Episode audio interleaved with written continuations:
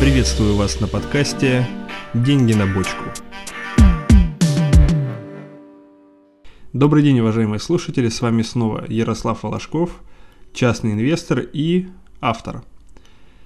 Я напомню, что мы продолжаем тему азов фондового рынка, разбираемся в базовых понятиях, терминах и закономерностях.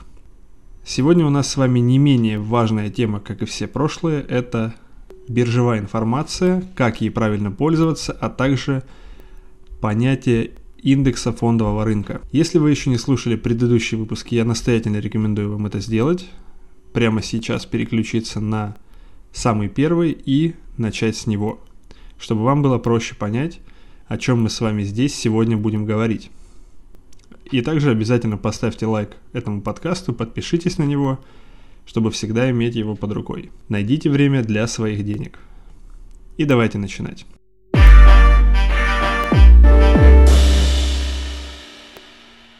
Промышленный индекс Доу-Джонса, индекс Московской биржи, Standard энд Poor's. Если вы интересуетесь новостями, то наверняка много раз слышали, что с этими индексами постоянно что-то происходит. Они то растут на несколько пунктов, то снижаются на открытии или закрытии торгов. Индекс – это лакмусовая бумажка отрасли или экономики. Он показывает вкратце, как обстоят дела в том или ином царстве-государстве или в той или иной отрасли, и это суперважная информация для инвестора. Когда мы говорим о том, во что можно инвестировать на фондовом рынке, невозможно обойти стороной индексы. Индекс – это не какой-то отдельный инструмент, это важно понимать. Это целый набор бумаг, представляющий целый класс, страну или отрасль. Когда мы имеем в виду, что американский рынок акций вырос, мы можем иметь в виду, что вырос индекс эс энд пи пятьсот.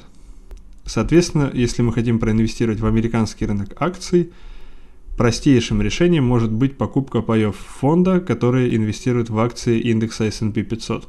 До недавних пор в России была компания FinEx, чьим инвестором я являюсь, которая инвестировала как раз таким образом. Первые пятьсот крупнейших компаний Америки. Индекс фондового рынка – это индикатор, рассчитываемый на основе котировок определенного набора бумаг.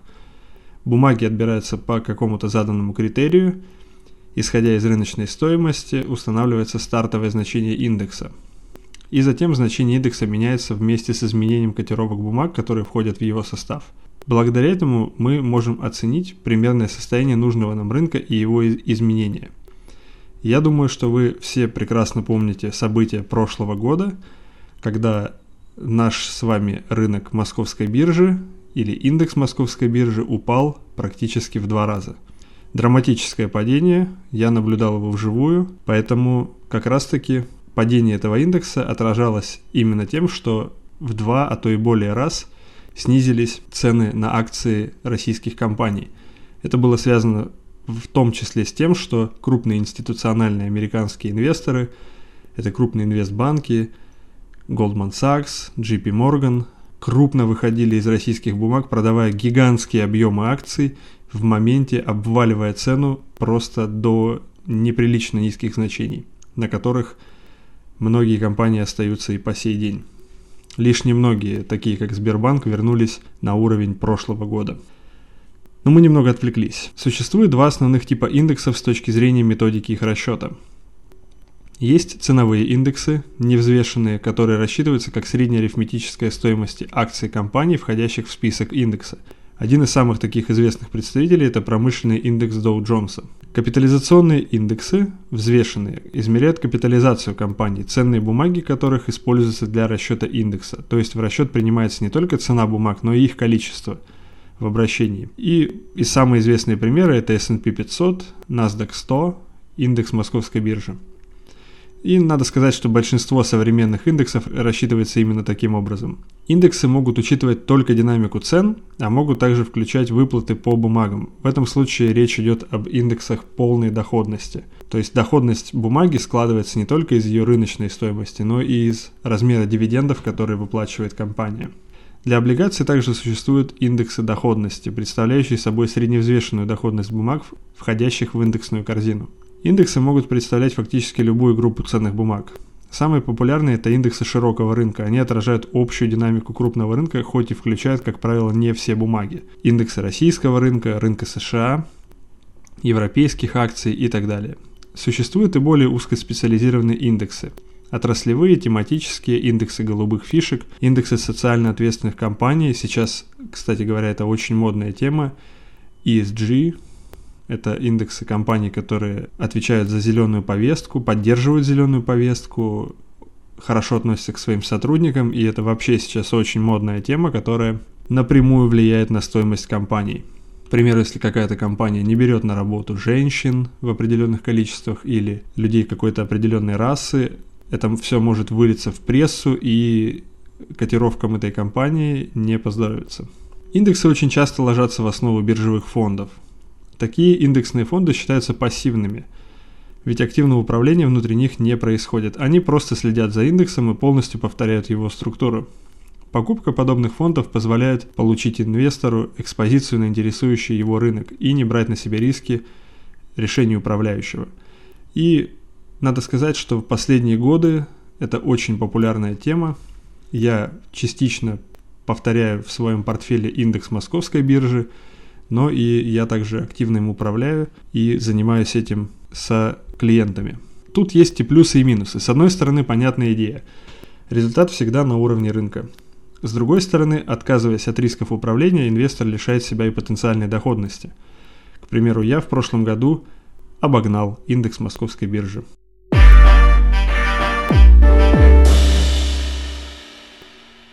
На российском рынке важнейшие индексы – это, пожалуй, те, которые рассчитывает Московская биржа.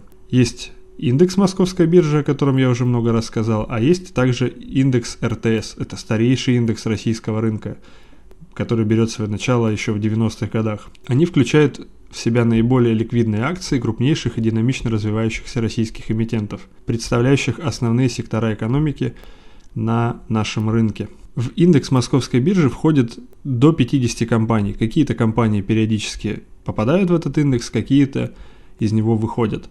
Но это самые приличные, скажем так, наши эмитенты, которые ведут диалог с инвесторами, постоянно общаются. У них хороший ай ар-отдел, который постоянно на связи, и они рассказывают, что происходит в компании, какие цели она преследует, куда она идет. И вы можете за этим наблюдать, и я за этим наблюдаю, делюсь с вами, с моими слушателями, подписчиками. Кстати, есть идея по поводу еженедельного выпуска новостей. Если вам интересно, то напишите об этом в комментариях, на моем YouTube-канале, в моем Телеграме. Ссылки все вы найдете в описании. Но, но на российском рынке торгуются не только компании, которые входят в индекс Московской биржи. Их гораздо больше, примерно в десять раз больше. Но большинство из них это шестьдесят пятый эшелон, которые вышли на, зачем-то на биржу, не общаются с инвесторами, это просто black box, черный ящик, вообще непонятно что, невозможно понять, что там происходит, куда они двигаются. И печально видеть, что некоторые компании в прошлом году, даже входящие в индекс Московской биржи, отказались от публикации отчетностей, и сейчас невозможно пока понять, что там вообще происходит. На международном рынке одним из самых важных является семейство индексов Standard энд Poor's. Standard энд Poor's – это американская рейтинговая компания, которая проводит аудит различных крупных бизнесов, заверяет их отчетность и публикует информацию об этих самых компаниях. Это индексы, взвешенные по рыночным капитализациям и рассчитываемые по акциям ста и пятисот крупнейших корпораций США. И давайте теперь ответим на главные вопросы. Индексы фондового рынка используются для различных целей. Перечислим их. Оценка состояния фондового рынка, оценка состояния экономики, оценка состояния отдельных отраслей, оценка состояния классов активов, эталон по доходности, на который можно ориентироваться при управлении портфелями и так далее. Также индексы дают возможность инвестору, желающему получить простое рыночное решение или экспозицию на какой-то специфический сектор, выбрать продукт, в основе которого будет лежать индекс, и закрыть этим свои потребности. Это была первая часть нашего подкаста. Переходим теперь ко второй. И ответим на вопрос, какая биржевая информация у нас есть и как ей пользоваться. Информацию, которую получают участники рынка, можно разделить на три блока. Финансовая, которую можно взять из отчетности компаний, информация из СМИ. И следующий блок – биржевая информация. Биржевая информация необходима инвесторам для анализа, поиска тренда и закономерностей, как в целом по рынку, так и по отдельным отраслям и даже компаниям. И в конце концов для принятия решений и совершения сделок. И теперь разберем, какие у нас есть показатели. Тикер – это базовое и самое распространенное обозначение инвестиционного инструмента. Это своего рода второе имя компании. Выглядит это как буквенный код. Например, Bank of America называется как би эй си. Apple называется как две буквы A, пи эл. Тикер берет свое начало еще во времена, когда на биржах пользовались телеграфом, так как бумага была дорогой и печатать полностью название компании было затратно, писали первые ее четыре буквы или какие-либо четыре буквы, которые давали этой компании узнаваемость. С тех пор прошло уже больше ста лет, но привычка осталась, и поэтому тикеры используются и по сей день. В разных информационных системах или в случае, если у бумаги есть листинг на нескольких биржах, эти тикеры могут отличаться. Хороший тому пример – это акции Alibaba, компании, которая владеет маркетплейсом AliExpress. На одной бирже у нее тикер на гонконгской в цифрах, на западных биржах – тикер Баба. Также для стандартизации и идентификации ценных бумаг были введены и си ай эн – International Securities Identification Number – международный идентификационный номер ценной бумаги. Он состоит из двенадцати символов и букв. Первые две буквы обозначают юрисдикцию инструмента. Например, акции Сбербанка на Московской бирже имеют и си ай эн, начинающийся с букв эр ю – Russia, Россия. И далее девять цифр. Это национальный идентификационный код ценной бумаги. Для нас наиболее важно, что каждая бумага имеет уникальный номер, позволяющий ее точно идентифицировать. Понятием котировка обозначает информацию о цене бумаги. Говоря о котировке, требуется уточнить, о чем именно идет речь. Различают котировки на покупку, bid, и продажу, ask или offer. По сути, это видимые на бирже или в небиржевой системе заявки других участников, которые говорят, по какой цене они готовы купить или продать какие-либо бумаги. Эти котировки обычно отражаются в биржевом стакане. Это еще один показатель, который важен для инвестора и особенно для того, кто пытается заниматься активной торговлей. Зайдя в биржевой стакан, вы можете увидеть количество заявок на ту или иную цену. И, соответственно, некоторые трейдеры могут таким образом немного спрогнозировать движение цены, но на самом деле это все очень неточно. При этом в качестве котировки не всегда выступает цена. В случае облигаций выступает доходность, так как это удобнее с точки зрения решения покупки или продажи. Хотя обычно облигации котируются в процентах от номинальной стоимости, например, сто семь процентов от номинала, котировки производных финансовых инструментов привязаны к цене базового актива.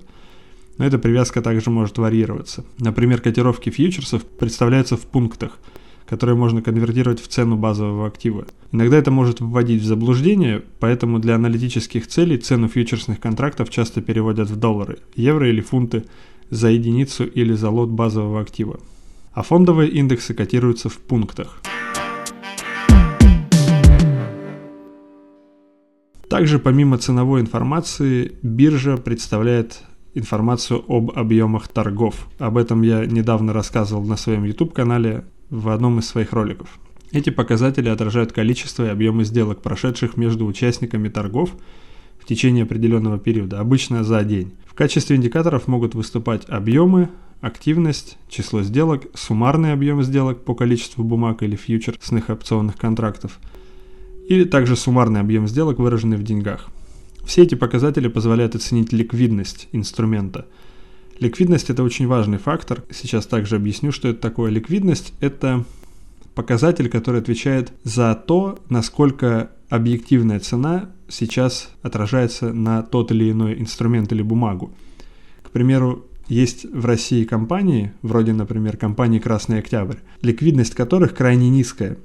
И это очень плохо, потому что в сделках с такими инструментами некоторые крупные игроки путем выставления заявки на продажу или на покупку в большом объеме могут, могут сами сдвинуть цену и очень-очень сильно. Буквально недавно на российской бирже происходили просто фантастические события, цены акций улетали в день на триста-четыреста процентов. Причиной этого и является низкая ликвидность этих самых бумаг. Поэтому, когда ликвидность выше, это хорошо, так как цена является более справедливой. Иначе крупные игроки могут искусственно завышать или занижать цену того или иного актива. Получить близкие к реальности данные по объемам сделок, прошедших на внебиржевом рынке, практически нереально, так как информация об этих сделках не относится к открытой и ее очень сложно фиксировать, если вообще возможно. Помимо текущей информации за торговый день, биржи хранят информацию и дают доступ к исторической информации о котировках и объемах торгов. Здесь мы можем посмотреть минимальные и максимальные цены за период. В обиходе часто используются те или иные цены за пятьдесят две недели, которые отражают динамику, и также минимальные и максимальные значения за всю историю торгов данным инструментом. И вся эта информация представляется в наиболее простой форме или в форме графиков линейных, баровых или графиков в форме японских свечей. Но это уже детали, которые лучше всего воспринимать визуально. Если информация интересная, то я опубликую это в своем телеграм-канале. Напишите об этом в комментариях к ролику на YouTube или к посту, который будет последним в моем телеграм-канале, и я для вас это сделаю. А на этом на сегодня все. Еще раз напомню про еженедельный выпуск новостей. Если вам это интересно, то пишите, будем готовить. И это все, что я хотел сказать на сегодня. Желаю всем удачных инвестиций, хороших сделок и высоких прибылей. Всем пока!